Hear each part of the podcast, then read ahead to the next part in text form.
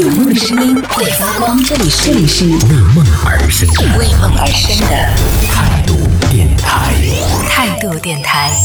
这里是为梦而生的态度电台，我是男同学阿南。最近上海市长宁区江苏路街道呢，这位独居老人是安装上了一个叫做智能水表的一个设备，如果在12小时之内他的读数低于0.01立方米，也就等于说12小时之内如果没有用过水的话，系统就会进行自动报警。而居委会干部呢，在接到报警之后也会第一时间上门去探视这个老人，看老人的状态是不是依然很好，因为独居老人嘛，叫老人一个人在家里边，就看看老人有没有出现什么问题啊什么的。此外呢，江苏路街道它会将新的一种智能门安装在独居老人的家中，一旦超过设定的时间没有开门，这个时间他没有说具体是多长时间啊，比如说24小时或者48小时就没有开过这个门的话呢，他同样也会在后台也会有报警，然后工作人员也会来上门来进行查看。这样的一个举措呢，也是得到了很多网友的点赞，就觉得说这确实是很好，也是值得在全国来进行一个推广。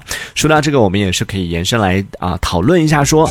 未来你有没有考虑过你老了之后怎么办？当然这个问题是主要是针对的是那些年纪一大把了还没有结婚的，像我这样的一些大龄单身但我不是单身啊，我没有这个烦恼，但家人还是会有这样的顾虑，就是现在有很多的年轻人会选择不生孩子，然后很多老人在催婚啊催生孩啊这样的问题的时候，就会提出一个灵魂拷问，就是说你现在不要孩子的话你老了怎么办？因为咱们中国有一句话叫做养儿防老嘛，就说你现在要有一个孩子，要有一个后代，然后等你老了之后呢才有人来进行养老，对不对？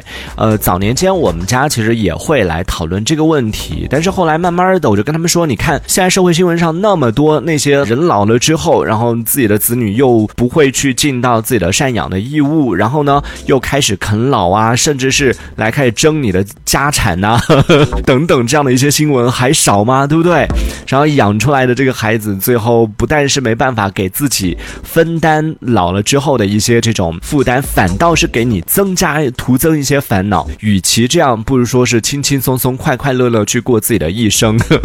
然后讲完之后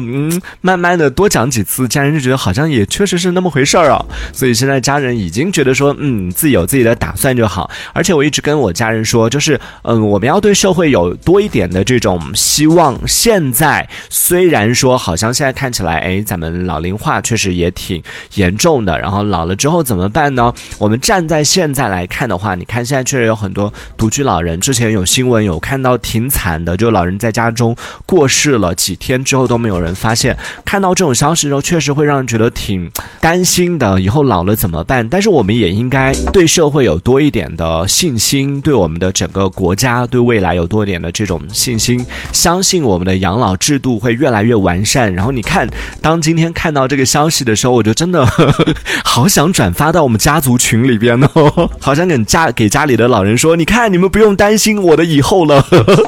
就现在就已经达到这样的水平，你们不用再担心说以后我老了之后一个人在家怎么办。真的在听节目的朋友，如果你身边再有长辈在跟你讲这些话，说你现在不要孩子的话你老了怎么办这种话的时候，你真的跟他讲说，你看一下现在那些很多的一些老人吧，很多一些老人他们家里边子女不止一个，可能有5、6个，但是还是没有人来照顾他们。所以养儿防老的这条路我觉得真的走不通。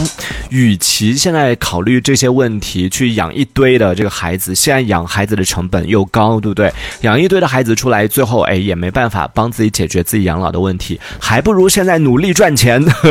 以后老了之后可以进一个好一点的这个养老院。真的我身边其实有挺多的一些